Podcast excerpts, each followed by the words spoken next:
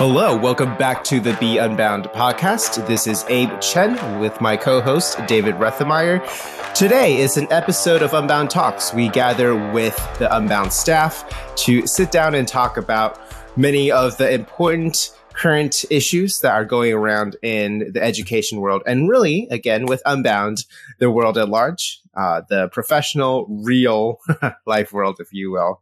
So we are very much talking about the real life world today. David talk to us about what uh, today's topic is yeah. So if you're familiar at all with Unbound, you know that we offer primarily online programs that you can do from pretty much anywhere. And that's great. But what a lot of online education programs miss is the importance of your local community. And that's something that, despite offering uh, long distance programs, we here at Unbound think is vitally vitally important to you just no matter where you are in life but especially as a young adult not only is it important for you to be involved in your local community uh, just uh, for your own development but also for uh, just the sake of your community and those around you as well so we're going to be talking about uh, why local community is important uh, how that has changed over the last few years and some practical ways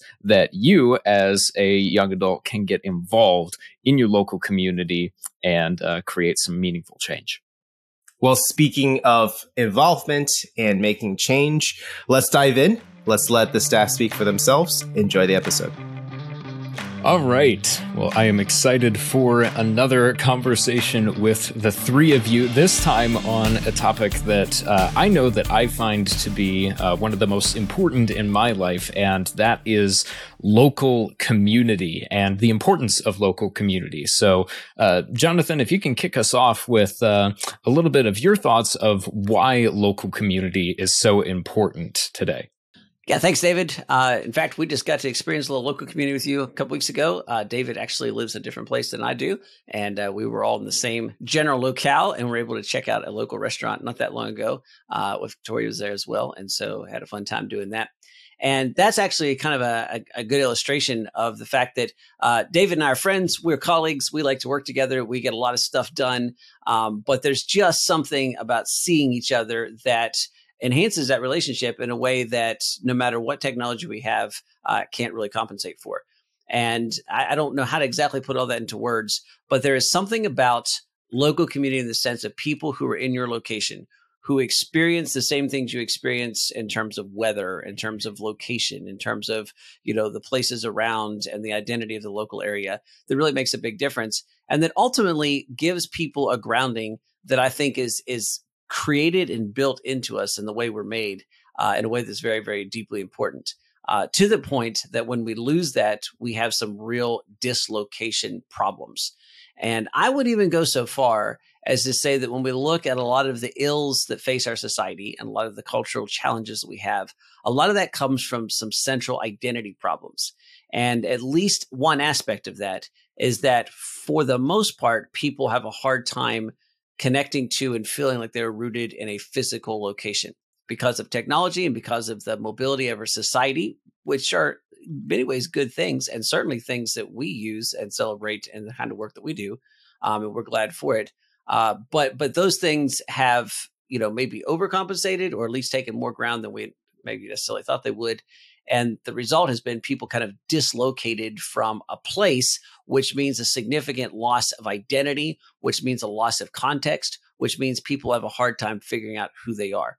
And uh, for that reason, I think that local community has uh, so lots of things to offer. I think it solves a lot of uh, problems that, that come from uh, some of the cultural problems we have today, but I also think that there's a huge upside just in terms of quality of life. Uh, it, it's a lot of fun to know your neighbors, and uh, I sad that a lot of people don't have that ability. Jace, Victoria, do either of you have uh, any additional thoughts on why local community is important? The only thing I'd add here, David, um, to what Jonathan has said is that uh, community and communication both kind of share a little bit of a, a linguistic root, and I think they're very um, similar ideas, very um, related ideas, and just the idea that we were made for relationships. Um, this is something that we talk a lot about at Unbound, um, and that as um, people made in the image of God, that we are um, relational beings, and that um, you know community is important. And you can obviously have community uh, with people who are hundreds of miles away, and I think the Unbound community is a awesome awesome example of that. Um, but there's also a level of communication that is physical, um, body language, tone of voice, all these different things um, that you really lose when you are not in person with somebody.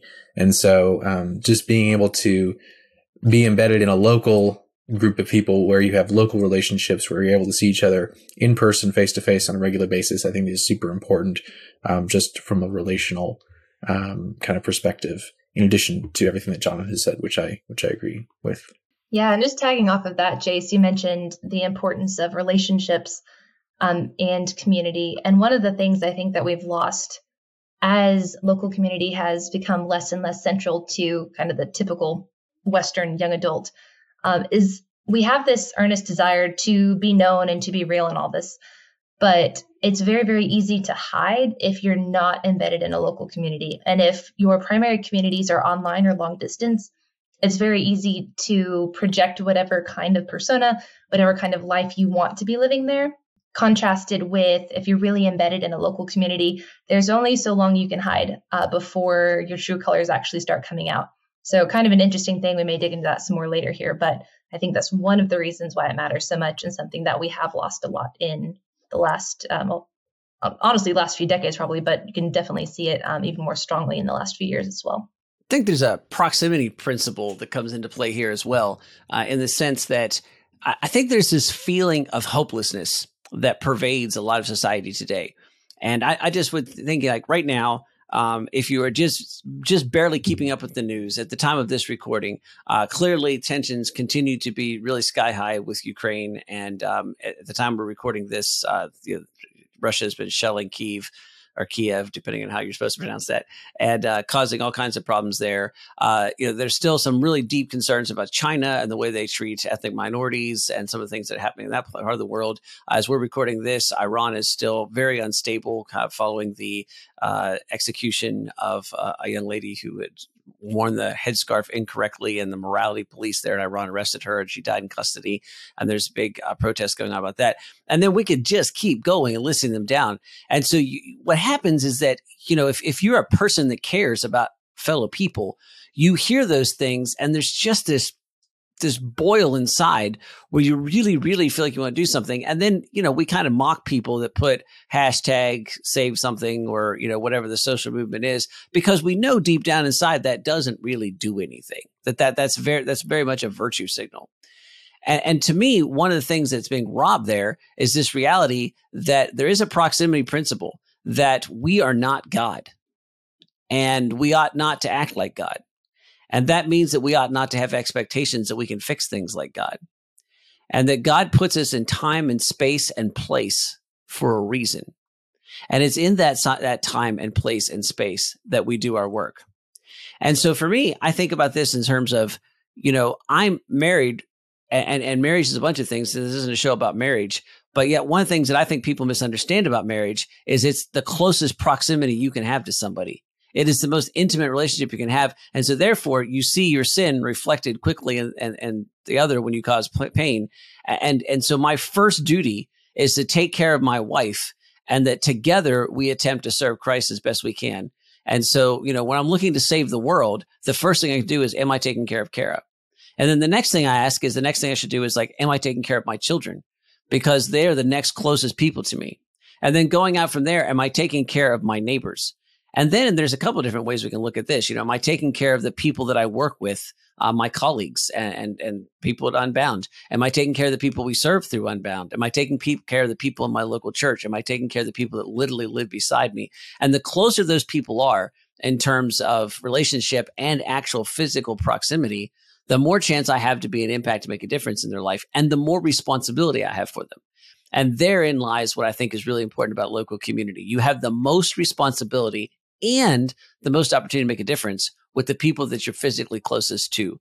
And when we ignore those people and instead focus on people that are very, very far removed from us, our ability to have an impact falls off dramatically. And then our hopelessness rises as we realize that, you know, the frustration of you know, wanting to help people in China and not being able to do anything except for possibly sign a check or, you know, click like on some sort of social media post. That's very different than actually going out and shoveling your neighbor's driveway, which has an immediate, you know, impact. So that's that's a really interesting uh, way of putting it. I'd never heard that uh, that concept of uh, proximity explained like that. Uh, one thing that you hit on there, uh, do you think that uh, a sense of local community specifically, or the sense of proximity, is directly tied to a responsibility and an accountability to that community? Are are those two linked inherently? Yeah, I think absolutely. I, th- I, think from a faith perspective, you know, when God says love your neighbor, and they ask, you know, who's my neighbor, and He basically says, "What?" I think Christians sometimes take to me like everybody's my neighbor. Uh, well, that that's true to some extent, right? Anybody's made in the image of God. I certainly can get on board with that. Uh, but there is this idea that your neighbor are the people that you actually impact that are close by. And so, David, I would answer that as a as an overwhelming affirmative. Yes, I mean, I, I have responsibility for the people closest to me. Uh, and that responsibility is that I need to serve them first. And I, and I think that helps me order my life, right? If, if I am spending all of my time uh, worrying and crying for people on the other side of the world, that looks virtuous, but practically means nothing. And that's okay if I'm called to help that particular group of people, um, but not if in doing so I'm ignoring the people that are right beside me. Uh, and and I, I just think that you know, we can say that as a responsibility, and that's an exciting. I mean, that's a good thing to think about. But there's also an exciting thing to think about, right? When I get frustrated about politics, I can do very little about what happens in DC and at the federal level as a citizen of the United States. I can do a whole lot about what happens in Augusta County, Virginia, which is where I live. Uh, I actually know my state representative and I see him on a regular basis. I know uh, the people that sit on the board of supervisors for my county and I see them on a regular basis. I have conversations with them and I know who they are. And you know th- that that's a whole different set of situations than some politician that I sometimes see on TV and might get really frustrated with or might really like, depending on my position and his positions or her positions. Um, and so there's this proximity. She's like, well, here I can do something. If, if I'm uh, concerned about something, there are things I can actually do, conversations I can have, people I can meet with, uh, actions I can take that make a difference in my community. And, and, that's true for politics, but it's even more true for things that are not political, right? You know, when I when I run a business in my community, it benefits my community because I generate revenue. Uh, when I help people in my community, it benefits people that I see. Uh, when I you know contribute to charities and serve on organizations community organizations in my community it benefits problems that it, it impact all of us and the way we live every single day in our community. Just to hit that from a slightly different angle jonathan one one thing that i think is important to note about that is you talked about you know a person might be called to serve a different people group might be called to do that but almost always what happens when that's the case is they go become local. And so they may you know feel called to the other side of the world but then they're going to go and be local on the other side of the world. And they might be doing business but they're going to be doing that in that community on the other side of the world. And so they're still they're becoming local um, just in that new region. And so kind of an interesting spin on that. Local seems to be embedded in the heart of of making change in an area. And that's true for our hearts as well as you know a people group we might be trying to serve or a, a direct neighbor might be trying to serve as well. But it almost always has that element of becoming local um, to impact us as much as them. It seems like also these days, like you were saying, Jonathan, with uh, you know your hashtags or your you know liking a campaign or whatever um, on social media, where there's this desire to fix a faraway problem without getting local, um, without being local to the problem. Um, and it's very much kind of what you were saying, Victoria. Um, there's a little bit of a flip flop there. But going back to something you said earlier, Jonathan, you said that, you know, a lot of the issues that we're facing as a society right now have to do with kind of this loss of identity. And, um, you know, you kind of proposed that at least part of that went back to kind of this erosion of local community. Um, and I was wondering if you could kind of expound on that a little bit, um, share a little bit more about maybe what kind of an identity local community brings, um, and then kind of the process of of how we've lost that in our society and maybe what some of the the consequences have been. Yeah, definitely circle around to that. Before I do that, though, uh, Victoria, I'd say that you know you have kind of an interesting family example of this, right? Uh, you had a sister that just recently was serving in Ethiopia, uh, working on an orphanage there, And so she was serving with somebody else that we know, uh, the sister of somebody else that we work with. And uh, so these people we knew very well, and we really followed closely what they were doing in Ethiopia. And while they were actually at the orphanage in Ethiopia, that was their full time concern. I mean, there was nothing else that they were really, they had no time to think about anything else. They were taking care of a bunch of children and serving in a very, very intense way. And it was obviously very influential in their lives and the lives of the children they served. Uh, they've since come back from Ethiopia. And, and here's the thing that's kind of hard but important they've come back from Ethiopia, and that's not their primary community. Now, they continue to serve that community in interesting ways, uh, including in taking a trip back here in a couple of weeks that, that I think, Victoria, you're going on. And so there's an ongoing relationship there but but you know in order for them to continue to function they have to shift they have to say they have to change to serving their community here but the way they serve their community here will forever and always be impacted by what they did there, right? And so it's not that they're ignoring the people that they served and lived with. It's just that the reality of the situation is that you know you serve best the people that are right in front of you, even and and then you take what you've learned from that and go to places. So anyhow, interesting distinction. While there are great benefits derived from living locally one place for a long time, and I'm actually an advocate of that, if nothing else, because it tends to get overlooked. I'm only an advocate in the sense that we should pay attention to that potential advantage, not in the sense that it's the only way to do things. Um, and in this situation, you know, no matter where you are, what you learn from being local uh, will then inform you and guide you and direct you as you become local someplace else. In fact, you change locations. So, to your question, though, Jace, uh, you sort of just pointing at some of the things we can say, like why is local changed?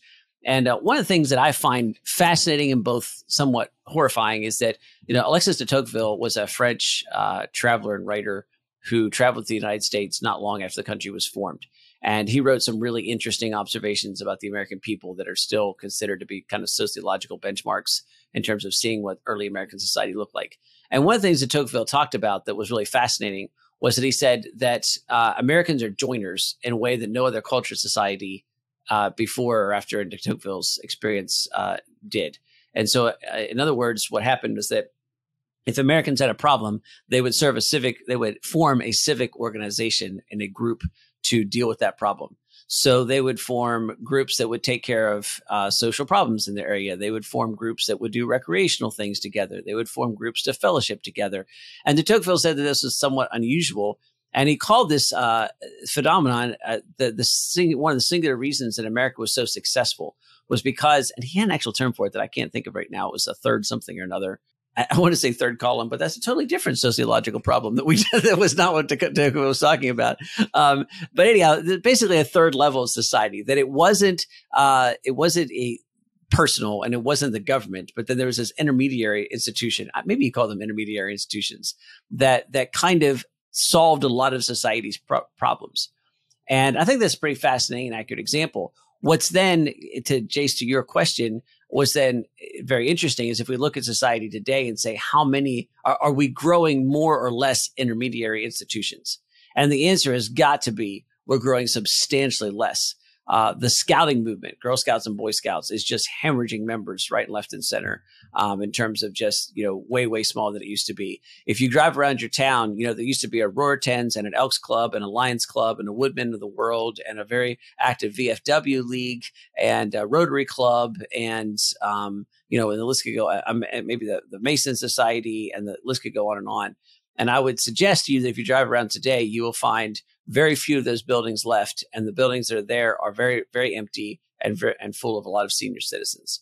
And uh, so, you know, there's a a work called Bowling Alone uh, that talks about the decline of bowling leagues and sports leagues. Uh, what was? Do you know anybody that's involved in a bridge club? Your grandparents almost certainly were involved in some sort of club related to an interest. But how many people do you know are part of a hunting club, a bridge club, a um, any, any kind of civic organization like that? How much civic uh, groups in your area have a community theater, or uh, you know, what does your neighborhood have a Fourth of July party? All those kinds of things. Now, the answer is yes to some of those places, and there are certainly parts of the country where there's more of those than others. But in general, on a macro scale, all of those are in significant decline. And when you see those kinds of intermediary institutions declining, you're seeing the lack of opportunity for people to connect face to face. And as you see a lack of the opportunity for those people to connect face to face, you see a decline of local community. And then I would argue by extension, when you see a decline of local community, you see an increase in antagonism as people are constantly fighting the fictional other that they can project all of their dislikes and upsettedness onto, and they don't actually have to see if it's true or not. Uh, you know, the, the person on TV that you love to hate can be all the things that you hate, and you never have to examine whether, in fact, he or she lives up to that reputation. Hello, HM here, taking a quick break from the episode to tell you about a new initiative, a new subscription service from Unbound that might be interesting to you if you're looking to practically expand your knowledge and ways you can build your community. Unbound Cohorts is a monthly discussion about a relevant book or a topic that helps young people learn and grow together in their everyday lives. It provides training, resources, and hopes to take what you are learning to a next level by engaging you with different uh, other resources and discussion groups and things like that. This is a subscription service. If you're interested, please go visit beunbound.us slash cohorts. Again, that's beunbound.us slash cohorts. Now, back to the episode. Yeah. So I think naturally the question that then comes out of that is that if we've seen such a decline in these organizations that are so fundamental and that have made such a big difference in uh, in our culture and in our lives. If we're seeing such a decline in that, and we want to see those make a return, uh, especially if there are young people who are listening to this who want to see that happen, but have no idea how that would work, how they would be able to do that. Where do you start with building a local community? Hmm. That's a good question, David. I've I know I've been in a number of different situations where I've asked myself that same question. It's not something that comes super naturally or super easily to me. And so, kind of speaking from that perspective, it's required me to take a greater level of ownership over that process than I maybe would have thought that I did. I grew up in a place where there was just a, a, deeper sense of community. There were more opportunities. I grew up in a family with a lot of extroverted siblings. There were opportunities all over the place. And so when I found myself outside of that situation and lacking those external things, I realized that in order to have any kind of community, I had to be intentional about it. And so that's you know just one angle of, of a multifaceted, complex um, conversation.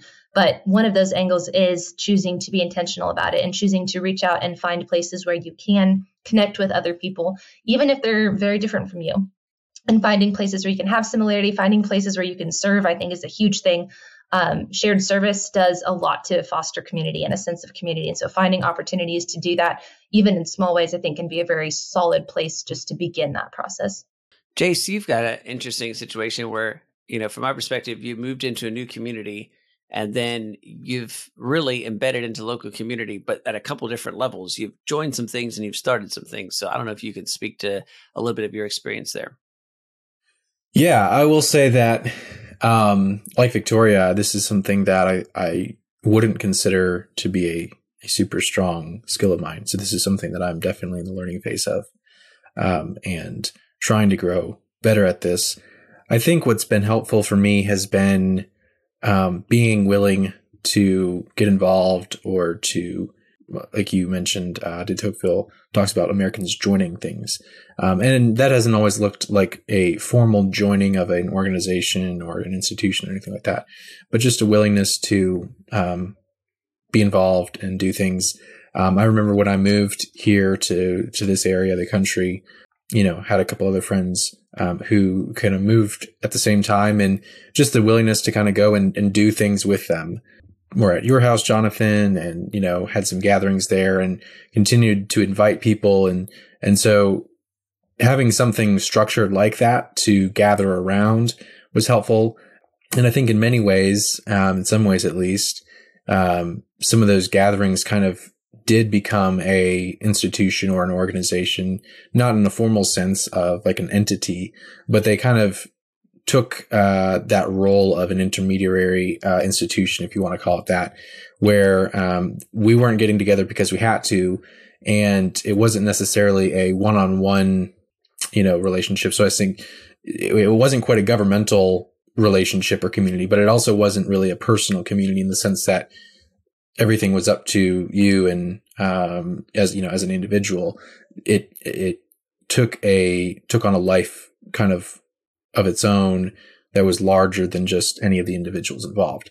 Um, so anyway, I say say all that to say that I think um, as somebody who was trying to learn how to get involved in the local community, someone who was coming from an area of the country where I didn't have that um, growing growing up in high school, um, at least not to this extent. I think that was really important to just get involved, to be willing to try things out, to go do things with other people, um, to uh, you know live with a couple of other guys as my roommates, to join them in the activities that they were doing, um, join them in you know church activities if they were going to an activity at their church. You know, being willing to join them in that, even if I didn't necessarily go to that church or um, anything like that. So I don't know how helpful that is. I'm like I said, I'm still still in the process of figuring that out and and growing into that, leaning into that. But hopefully that is helpful for anyone listening out there who's who's kind of in that place of you know I've showed up um, and I know there's opportunities around me, but how do I how do I get involved? Thanks, Jace. It's been fun to to watch you come in from another community where you were involved, and then become involved in in the community around here. And uh, from my perspective, that has involved you. That has included you joining certain things, but also starting certain things. You know, hosting things at your house and stuff. And, and there's an important point there that I want to kind of elevate here. First, I think it's important not to think that there is some sort of magic formula. Uh, that you know there's some sort of key to this. Uh, if you're willing to ask the question and you're willing to say, "Hey, local community is important," and you're willing to keep repeating that, then you're going to find ways to build local community. Uh, we had uh, somebody oh, I just forgot his name. Who was the speaker that we had a year or so ago that wrote "The Art of Neighbor uh, Being a Neighbor"? Um, Dave Runyon. I think it's Dave. Dave Runyon. Art of Neighboring, I believe, is the book. Uh, he was a speaker at several of our events for our students. Did an absolutely fan- fantastic job, and he talked about just knowing uh, the names of the people that were contiguous to where you lived. Uh, that sounds really simple, and yet he pointed out that most people can't do that. Uh, and so, you know, just something just very simple like that is can cause some really interesting things. But I would say that there's a uh, a couple of things we can just break this down to in a little bit. Uh, Jason and I were actually having this conversation, not on a podcast, uh, two Fridays ago at a, at a location close to where we live, where we meet with a group of people that is not a, a formal group. And uh, in the process, we were talking to our local state representative and some other people in the county, and we were having a conversation. And then we were kind of comparing notes afterwards. And Jay said something that I thought was actually quite profound uh, that he didn't bring up, so I'm going to credit to him, bring up for him. Uh, but he said that he's willing to get involved, or maybe I don't know if he's willing. It's easiest to get involved in two levels of local community. The first is the one that is effortless, meaning that I don't have to have a long term commitment. I'm just sort of showing up. And the second is one that makes a difference. And so that's pretty interesting to think of in terms of how you would approach local community, right? Uh, one of those, the effortless parts, is often in location. So the place we're meeting is a local farmers market called Valley Pike Farmers Market, and it has a uh, a deli in there and a coffee shop and some meeting space. And we are frequently there for meetings and for hanging out and to meet people and things like that. That is an effortless type of local community. In other words, it doesn't involve a long term commitment for me to go and buy an iced tea and sit at a table at Valley Pike. But if I do that repetitively, and especially in this case, if I do it on Friday mornings, then I start to meet people again and again, and I get to see them and build relationships. And so that's an important part of it. And then there's a part of being involved in a community that, you know, is in something bigger than yourself that you think is worthwhile. So in terms like a local congregation, I'm involved in a local congregation and it takes a lot of time, treasure, and effort uh, to be involved in that. But it's something that is worth it to me because I think that the payoff is is really significant and really important. And so sometimes thinking about, you know, what are you willing to sacrifice for? And then what are your effortless things? And I would even break that even further into like three levels there is a level of if you're willing to go to local community stuff repetitively, you're going to start recognizing people and seeing people. And don't underestimate how much it makes you feel at home when you know the person you buy milk from, or you know the person you buy gas from, or you know and, and you may not have anything beyond that first level just but that is a part of the local fabric now. You know you're a known entity. At the valley pike farmers market they know that i come and buy a lot of milk every friday morning. And uh, you know my daughter went to work there and they said oh your dad's the milk guy. And so it kind of is funny because you know i have a big family so i buy a lot of milk and they sell milk and i normally buy everything they have on friday mornings. And so that sounds a little comical but yet there's a place there's a there's a location. I'm known. I have a value. I, I pay money for milk. Uh, people sell it to me but then we joke around and talk at this. I check out and and all those things. The second level is people that you meet through places like that, and you develop a relationship, like you know with your name, and you have some cursory stuff. So you know you may have people you work with that you're not necessarily bosom buddies, uh, but you know more about them than average, and you spend some time with them and things like that. And then the third level is people that are really in your intimate circle, the people that you care about, and you know you're deeply involved in their lives. A good local community will have all three. You know, you will go to a location and you will know the people there and they will recognize you. Uh, some of those people you'll know well because you've seen them for years and you'll know the names of their kids and the name of their dog and and you'll you know and and you might even in certain cases help them out if they have a problem. And then the third level are people that you know will come pick you up when your car breaks down. Uh, because they have that kind of deep interaction with them. And so, kind of even just knowing those three levels exist and aiming for it can be a big difference in sort of, you know, getting involved in local community. And then one last final thing. I mentioned these local community organizations are dying. If you're a young person and you absolutely want to be involved in local community, if you went down to local Ruritans, attended four meetings in a row, and expressed an interest to help, uh, my prediction is almost anywhere in the country, you'd be given the keys to the kingdom in a very short order, right? in other words, uh, the fact that you would be younger than 50 and interested in the organization would mean that you would have a set of mentors and people with deep community connections who would bend over backwards to listen to you, help you, mentor you, and give you resources. Uh, so that's just a, a, an interesting thing to keep in mind that if you if you really want to be serious about getting involved in local community, uh, showing up at any of the traditional local community organizations and being eager, polite, respectful, and willing to help uh, is likely to open doors that you would find unbelievable. We talk about the unfair advantage, and we've talked about this in other podcasts and just at Unbound in general. That you know, if you can show up to a job and actually show up on time and put in you know full shifts of work and um, and all that kind of stuff, that you're going to really stand out and advance um, most likely. And I think the same thing kind of applies here because there's a lot of people who are um, they have what we're talking about right now. They have a local community. They have a, um, a, a, sense of belonging to their area. They know people. Um, they, they go down to the local store and they, you know, know the people that they see, whether they know them deeply or not, you know, but they have that kind of local community.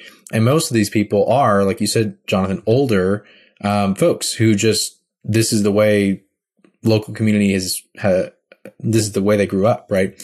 And so I think there's a lot of those people who really desire to have young people to pass that down to. Um, and so, you know, it's kind of a sad thing to say, but, but the, the bar is really low here, right? Like there's not scores and scores, uh, hundreds of hundreds of young people that they can choose to mentor who are, you know, really, really trying to get that from them. And so, um, like you said, just just the bare minimum. You know, that sounds bad when I say it, but like just being willing to show up and be involved. You're not going to have to write an essay or do a service project all on your own or, you know, do anything massive to get in, so to speak. But, you know, it's really a matter of showing up and being willing to learn and being willing to um, apply what they are willing to teach you. And I think there's a lot of benefits to that kind of a community. So I had uh, one more question in mind before we wrap up this talk here, and uh, that is, I think you all have done uh, an excellent job of communicating the the value and uh, of a local community and some of the ways that uh, you can start it. But one potential thing that I can see happening that, um, especially for those who might be young people listening, is that if they're in a community where uh, there are not a lot of other people their age, or if there are some and they don't see necessarily right at first the value of a local community, uh, it can be really discouraging and it can be really challenging to try to develop a community when there really aren't other people your age to do it alongside of. And so, what would you say to a young person who's in that kind of a situation? Well, I would start by saying that don't limit yourself to people your age. So you know, it it, it would be tough in another forty years or another twenty years, maybe another fifteen years. It's going to be tough to find old community organizations. But right now, um, there's still a lot of Ruritans and Lions Club and Rotary clubs and things like that out there that are dying, but still have people in them. And so don't underestimate the power of knowing people that are not your age. Uh, now, I know you know that, David, and so you're also asking it from a, a, a, another standpoint, which is, you know, how do I find peers and things? Um, I would say that first of all, you'd be surprised what happens when you start to look and you start to say, "This is a priority for me. I'm going to try to create something." Uh, so keep your eyes open, see where you can uh, reach people. If you've got no level three, start with level one, right? You know, show up at the same places for a while and strike up conversations with people and start to build those relationships. Um, we would all, I think, agree that all this starts at a local church. So, you know, priority number one would be finding a church that you can be active in and then seeing maximizing your ability to serve and connect with people there before you look any further for things to do. And that may be all that you need. And then um, I think the the final thing here is uh, be willing to provide a place. Sometimes the effortless part of community is what's needed, just a place that I can go and I don't have to have a formal organization around it. And so just be willing to open up uh, your home. Uh, so most of us here have done that. Jace opens up his home for a Bible study. Um, I have folks come to my home on Thursday nights. Victoria has frequently had people come to her house and hosted people and things like that. Um, you know, and and none of us are sitting on super high class mansions, you know, and none none of us are really uh, rolling in, in in huge amounts of of guest rooms and things like that. And, and, sometimes it's just being willing to say, "Yeah, come to my place. Yeah, go ahead and put your feet up on the couch, and yeah, don't worry about the fact that you track some mud in." And then that's where level one stuff moves to level two. That before you know it, you got a bunch of level three folks that that you really are sharing life with. I would add to that, Jonathan, that I think sometimes we think, okay, well, it's either local community or community on the internet. and those are my two options. And I think there's a great way to take advantage of the advan- take advantage of the advantages of the internet and at the same time not miss, not lose the uh, priority of, of local community. And so this is something that we really value and prize at Unbound is the fact that our students can have a really strong community of peers that scope the entire nation um, and at the same time that they're still able to um, remain plugged into their local communities. And so just that idea of, you know, maybe you don't have a lot of peers or like-minded peers your age um, in your local area. And that's okay. That doesn't mean that your one shot at local community is gone forever. There are a lot more opportunity for that um, than, you know, than you might think. And it may be just that you have to get creative about how do I connect with with some peers in, in another format or another another way, maybe using um, the internet or something like that, um, or a long distance kind of connection. All very excellent points uh, from all three of you. And so, uh, in closing, to uh, summarize at least what I have gotten out of this conversation, and hopefully those who are listening have as well, is that the local community, just having people who you are in proximity with is really important because not only are you seeing those people, are you interacting with those people in the same environments, but there's a certain level of buy-in, a certain level of responsibility that you're able to have, uh, especially if you are approaching it from a biblical worldview, where those that you are caring for around you are those who are going to be the most immediate there that you can be there to serve, that you can meet the uh, you can meet the call that God has given to all of us to serve one another uh, and just the people that are right around us, and we can very easily get distracted by some of the bigger, larger scale problems that are at play. But in reality, some of the most impactful kingdom work that we can do is uh, right here at home, and unfortunately that's been lost a lot to uh, just a variety of different factors uh, some including the internet and uh, just different uh, sort of uh, decentralizations. But what uh, we ultimately get to do, especially if you are a young person, is to look for opportunities where you can simply be present and get involved, show up, and just create community on your own. It's uh, it might sound very intimidating off the off the start, but ultimately it's uh, creating local community is just as simple as knowing the people who are around you and finding opportunities to care for them and giving them the opportunity to care for you as well. Well, guys, first off, thank you for listening. Thank you for joining us for this conversation. I hope that this is a practical call to action, as we just heard with the summary and all those things, that this will encourage you to go invest in your local community. It is not easy, it takes time and a lot of effort. um, but truly, uh, this is something that is very important and worth it just to send you out there to continue to grow and allow God to grow you through community. So, thank you all very much for joining us for this episode of Unbound Talks. Uh, please join us next week for our uh, upcoming episode. We have an episode of Unbound Pursuits where we sit down with students who have uh, all pursued a particular career field that are alumni from the Unbound community. And so, next week, we are going to be sitting down with uh, people who are very, very excellent at making things, uh, specifically those who are in construction and carpentry carpentry industries. So, uh, if you're interested at all in that topic and hearing from some students uh, in that field, then make sure to join us next week. So, once again, thank you so much for listening. And as always, be unbound.